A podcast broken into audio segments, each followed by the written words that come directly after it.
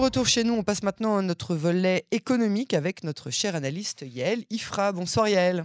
Bonsoir Yael. Merci d'avoir accepté notre invitation euh, ce soir. Je rappelle que vous êtes euh, spécialiste de la politique et de l'économie israélienne et vous êtes aussi spécialiste en consommation.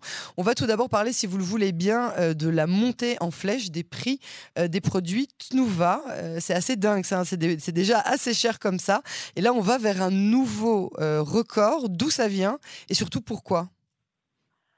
Bah, D'où ça vient? Je pense que Tnuva a voulu euh, exploiter euh, une période de transition pendant laquelle euh, les acteurs politiques et économiques sont assez occupés avec la formation de la nouvelle coalition et puis les problèmes politiques qui prennent le devant de la scène et se dire bah c'est toujours comme d'habitude hein, ils font ça pendant l'été ou vous voyez c'est encore une fois une de ces périodes où les gens sont censés prêter moins attention et puis surtout ils ont attendu pour être les derniers. Ça veut dire que la colère s'est déjà déversée euh, sur de nombreux euh, importateurs et nombreux producteurs. Et donc, ils se disent que, bon, bah, en se mettant les derniers, tout le monde comprendra qu'ils sont comme tout le monde, ils s'alignent. Alors, moi, ce que j'ai trouvé assez fort du café, c'est quand même qu'ils ont annoncé euh, des augmentations de prix sur les produits laitiers, mais aussi sur les substituts, tous les produits substituts de lait, alors qu'en fait, c'est pas du tout les mêmes produits. Donc, ça vient bien montrer qu'il n'y a pas de justification euh, externe à ces hausses de prix, euh, que simplement la volonté de s'aligner sur tout le monde. Si tout le monde s'en met plein la poche, bah, pourquoi pas de va? Parce que si vous dites que le lait a augmenté, bah pourquoi vous augmentez le lait et de soja, et d'avoine, et de riz, etc. Parce qu'on peut. donc ça, voilà, exactement, parce qu'on peut. Bon, alors une fois de plus, ben, en fait, c'est que ces articles qu'on voit là avec augmentation de prix, ça fait un an que ça dure. Hein. Il y a elle, ça fait un an qu'on en parle. Ça a commencé en janvier dernier, les vagues d'augmentation de prix. Et donc, en fait, finalement, euh, il y a quand même une usure euh, de l'indignation. C'est toujours comme ça. Et puis, euh, bah, en fin de compte, on se retrouve quand même avec une alimentation, enfin des produits alimentaires qui ont pris déjà plus de 5% euh, depuis le début de l'année et rien que et 1% supplémentaire que sur le mois d'octobre. Donc ça vous donne une idée. Des fruits et des légumes qui ont repris 4%. Enfin, ça veut dire que le panier euh, des, des, consommateurs euh, est vraiment de plus en plus cher. On a beau baisser les, les, les, consommations, les gens payent toujours la même somme. C'est devenu très compliqué. Alors, euh, dans un autre euh, registre, hein, mais qui nous concerne euh, quasiment tous, l'immobilier, le ministre sortant des, des, Finances, Victor Lieberman, avait affirmé qu'il allait endiguer les prix. Donc, comme on dit en hébreu, bon ben, il l'avait dit, quoi. Oui, alors en plus, il l'avait dit avec assez peu d'enthousiasme, hein, parce que je vous rappelle, on a un peu oublié tous ces ministres qui maintenant sont, sont entre guillemets disparus, mais au début de la mandature du, euh, du gouvernement du changement, hein, euh, Elkin et Ayelet Chaket, donc, euh, qui ah étaient respectivement ministres du logement et ministre de l'Intérieur, avaient quand même donné une conférence de prix, de, de presse, pardon, vous voyez, pour dire que, oui, un bon lapsus, pour dire que leur intention était, était d'essayer de freiner euh, le taux d'augmentation des prix et non pas du tout de les faire baisser. Mais cela étant, il y a eu beaucoup de démarrages de chantier et euh, le gouvernement a quand même fait beaucoup d'efforts pour essayer d'augmenter l'offre et de desserrer un peu le, le boulot d'étranglement. Euh, le problème, c'est qu'on connaît le principe, hein, on l'a déjà expliqué ici.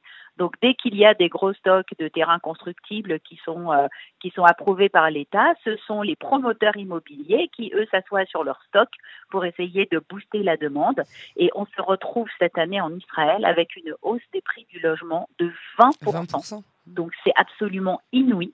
Alors, il faut quand même comprendre que les différentes augmentations de taux directeurs de la Banque d'Israël commencent à donner leurs effets, puisque les transactions, en particulier de logements neufs, ont chuté en flèche, une baisse de plus de 20%, et cela est dû évidemment à l'augmentation des crédits immobiliers, hein, à cause de l'augmentation du taux. Il y a des ménages qui ne peuvent plus acheter ce qu'ils auraient pu acheter il y a encore deux ans à cause euh, du, remboursement mensuel qui est, qui est boosté vers le haut. Euh, Est-ce que pour autant cela fait une pression sur les prix vers le bas? Pas pour l'instant, comme on le dit. Euh, mais c'est possible que quand même on voit une modération. Mais de là à ce qu'on ait des prix corrects pour le logement en Israël et que l'État ait une véritable politique, ce n'est pas demain la veille à elle, hein, on l'a déjà dit, l'État est drogué au prix des terrains qui sont acquittés par les promoteurs et répercutés sur les acheteurs. L'offre est toujours contrôlée par les promoteurs immobiliers et par les câbles animes. Et donc, on se retrouve dans une situation dans laquelle le public, lui, il est en bout de chaîne. On libère les appartements au compte-gouttes et euh, on n'arrive pas à faire baisser les prix c'est vraiment un cercle vicieux duquel on a vraiment du mal euh, à sortir. Euh, et alors, on finit en beauté. J'ai vu ça aujourd'hui. Euh, c'est bientôt Hanouka, un petit miracle qui arrive. On a le plaisir d'annoncer une autre hausse des prix, celle des beignets. Alors, pas, pas tous, juste les meilleurs, en fait, ceux de, de, la chaîne Roladine. Alors, ils peuvent se le permettre, puisqu'on on va quand même acheter, puisque c'est les meilleurs. C'est ça? Oui, alors les meilleurs jeunes, c'est pas Yael. Hein. Pour ma oui, mais c'est les plus jolis. Moi non plus, je suis pas fan, mais ils sont jolis. Avec, des... Voilà, c'est ça. Bah, il faut comprendre hein, que, en fait, euh, en Israël, c'est exactement ce que vous avez décrit.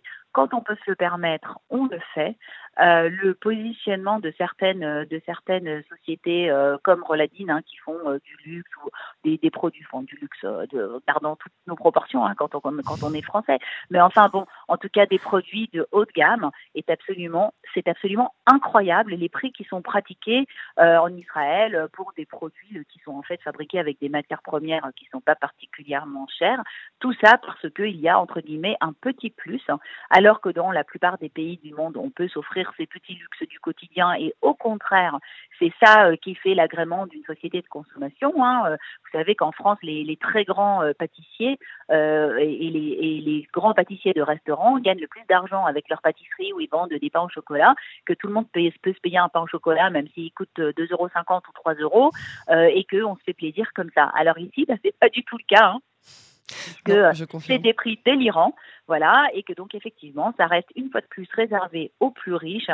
En Israël, eh bien, on sait où on est par ce qu'on achète, et puis, euh, bah, on peut pas se payer quelque chose de sympa chez Roladine pour toute la famille, parce que sinon, il faudrait sortir 200 shekels pour acheter euh, six beignets, donc euh, c'est juste pas possible.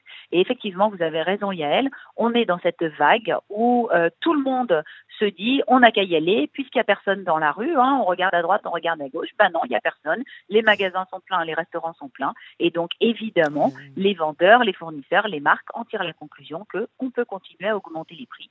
Donc, c'est aux consommateurs de se réveiller. Non, mais c'est ça, on a vraiment l'impression qu'on est dans une sorte de, de, de brume où les gens ne voient pas la réalité économique ou, celle de la consommation euh, actuelle et qu'on fait comme si ça allait euh, s'évaporer, mais c'est pas le cas. Hein? C'est pas le cas. Et puis les Israéliens, enfin, on peut constater qu'ici, il y a quand même une déconnexion totale entre euh, l'argent qu'on gagne et l'argent qu'on dépense. Euh, les, il n'y a pas du tout euh, d'éducation financière de base. Et effectivement, les, les, Israéliens dépensent sans compter, sans dette énormément. Et je voudrais terminer sur une petite note. Vous vous, avez, vous, vous avez parlé des beignets, mais moi, je vais vous parler d'autre chose. Je vais vous parler de notes d'analystes financiers des différentes banques qui sont en train de sortir avec des prévisions assez pessimistes euh, sur euh, la capacité des Israéliens à continuer à s'endetter et à rembourser euh, des crédits sans cesse plus importants. Et effectivement, je l'ai déjà dit, vous vous en souvenez, on l'a dit il y a presque, je sais pas, il y a plus d'un an, j'avais dit qu'on allait probablement commencer à assister à des, à des vagues de défauts de paiement. Eh bien, apparemment, c'est en train de commencer. Il y a de plus en plus de dossiers de surendettement en Israël, de plus en plus de ménages qui n'arrivent pas à rembourser. Donc, les Israéliens devraient commencer par le plus simple euh, gérer leur portefeuille, euh, faire attention à leur consommation, ne pas payer n'importe quoi pour des produits, se priver malheureusement quand c'est vraiment trop cher, mmh. c'est comme ça, et essayer de faire baisser les prix par un mmh. comportement plus critique et, plus pointilleux. Yael Ifra, merci beaucoup pour votre analyse et à très vite euh, sur Canon Français. Merci Yael.